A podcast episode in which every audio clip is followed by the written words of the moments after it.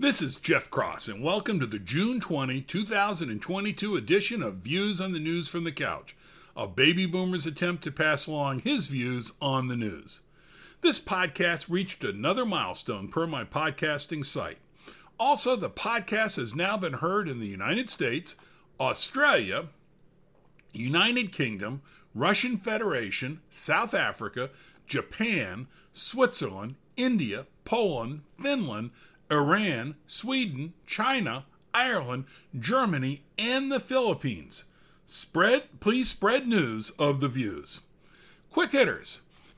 FINA, F I N A, is the international body that governs swimming. They looked into the transgender issue and decided that transgender female swimmers who went through puberty by the age of 12 can compete in the female events.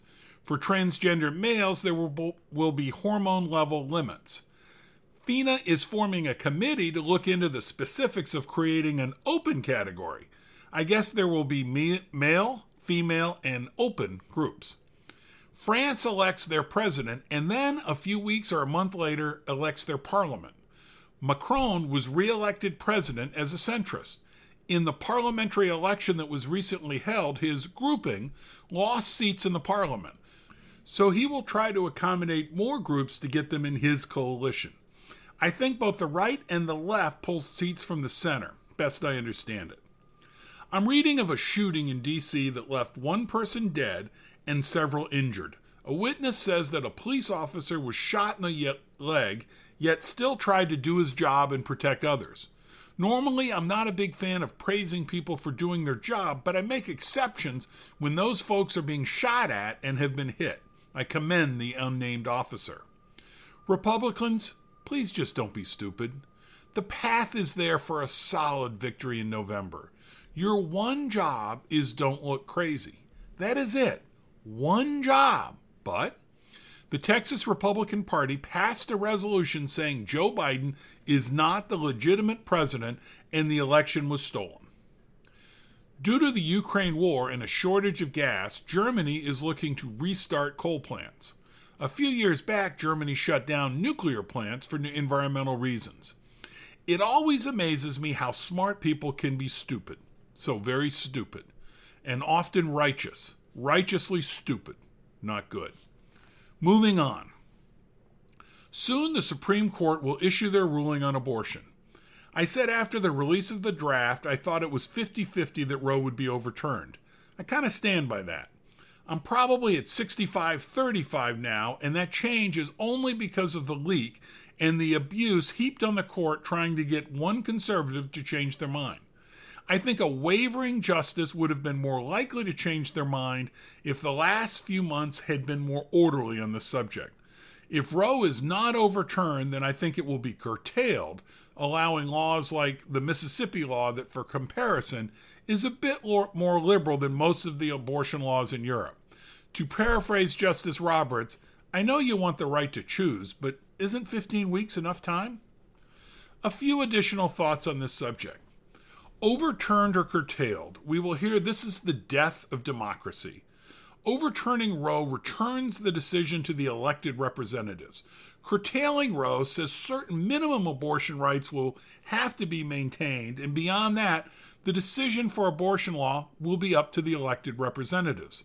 Leaving a policy decision to elected representatives rather than to the courts is not a sign democracy is dying, rather, that democracy is flourishing. It is naive to think we will always like democratic decisions. Two, using mob power to influence government officials is wrong. I don't believe January 6 was an insurrection, or at least if words have meaning, but do feel it was a riot and a riot intended to influence our representatives. That was wrong, terribly wrong. It is also wrong to distribute the addresses of justices' homes and where the kids, their kids go to school and to protest in terrifying ways outside their homes.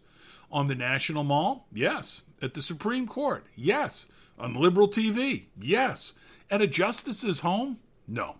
This is something we should all say is awful.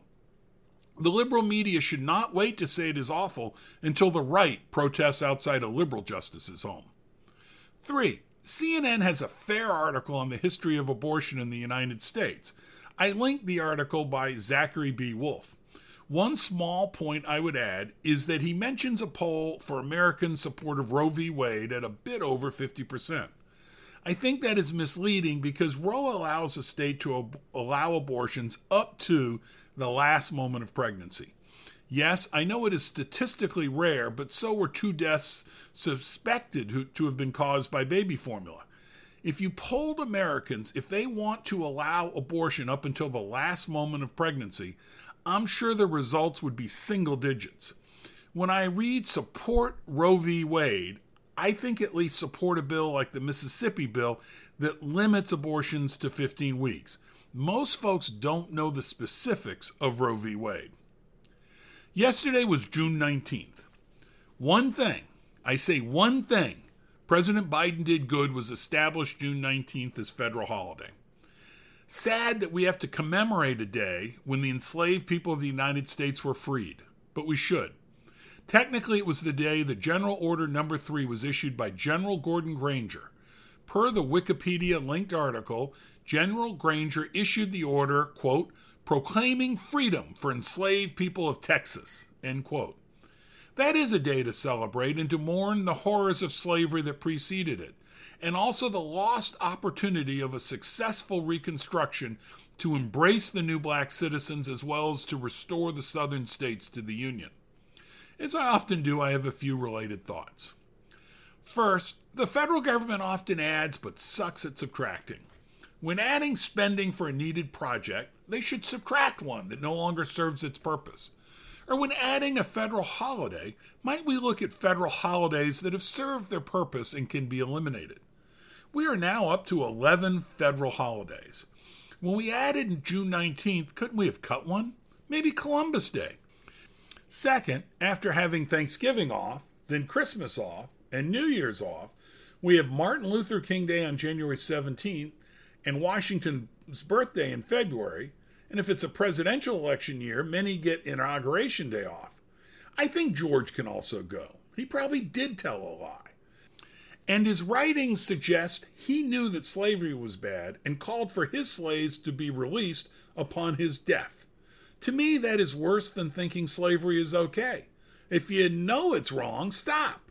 That reminds me of the great theological scholar St. Augustine, who said, quote, O Lord, give me chastity, but do not give it yet.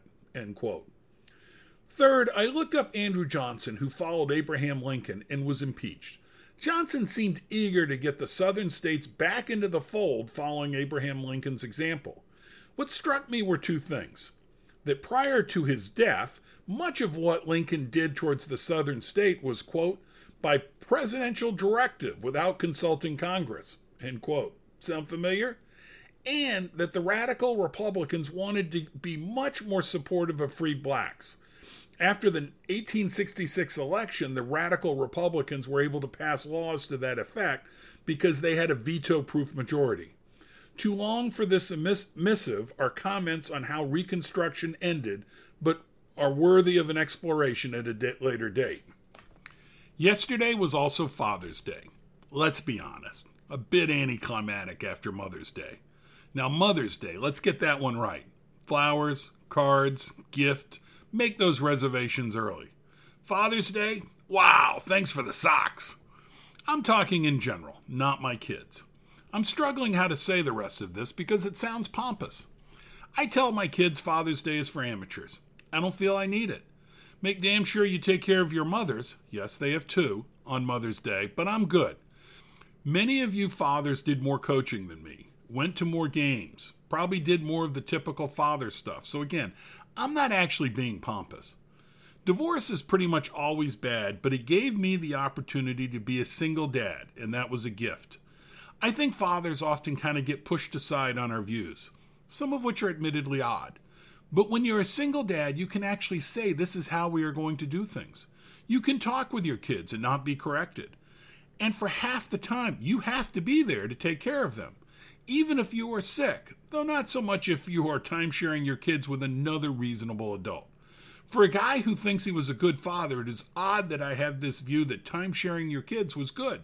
Funny thing is, at least one of my kids agrees. Maybe my views on Father's Day are tempered because I lost my father in 1986. Ray Cross was a good father. Not perfect, not better than yours, but a good father, and I miss him dearly. I'm crying as I write this, as I always do when I think of my father. While he was a good father, he was an epic man. He was raised lower middle class until 1946, when at the age of 12, his father died while the two of them were getting sand for a concrete floor in the garage. The sand wall collapsed on my grandfather, and my dad spent four hours trying to dig him out. After that, he and his mother moved down a rung on the socio-economic ladder, but being rural poor, he did not know they were poor. During the spring, when he was in high school, he would make money by digging out outhouses. Yep, outhouses. For you city folks, that is kind of like a porta potty without a reservoir for the bad stuff. It was a crappy job. He went to college at the age of 16 and got his master's degree. Until he went to college, he never played tennis, and yet he made the tennis team and I think was captain. He was successful in his career, but I most remember the week long canoe trips we would go on with Boy Scouts and how our canoe usually won. Not because of 11 year old me, or that in his 40s he would play basketball at the high school and nail a turnaround jump shot every time. Or when my wife looks at a picture of him at age 51 after he was diagnosed with a cancer that took his life a few months later, and I'm sure she is thinking, quote, why didn't Jeff look like his father, end quote. I guess I shouldn't have put that in quote. She didn't actually say it. I miss my father. Thank you.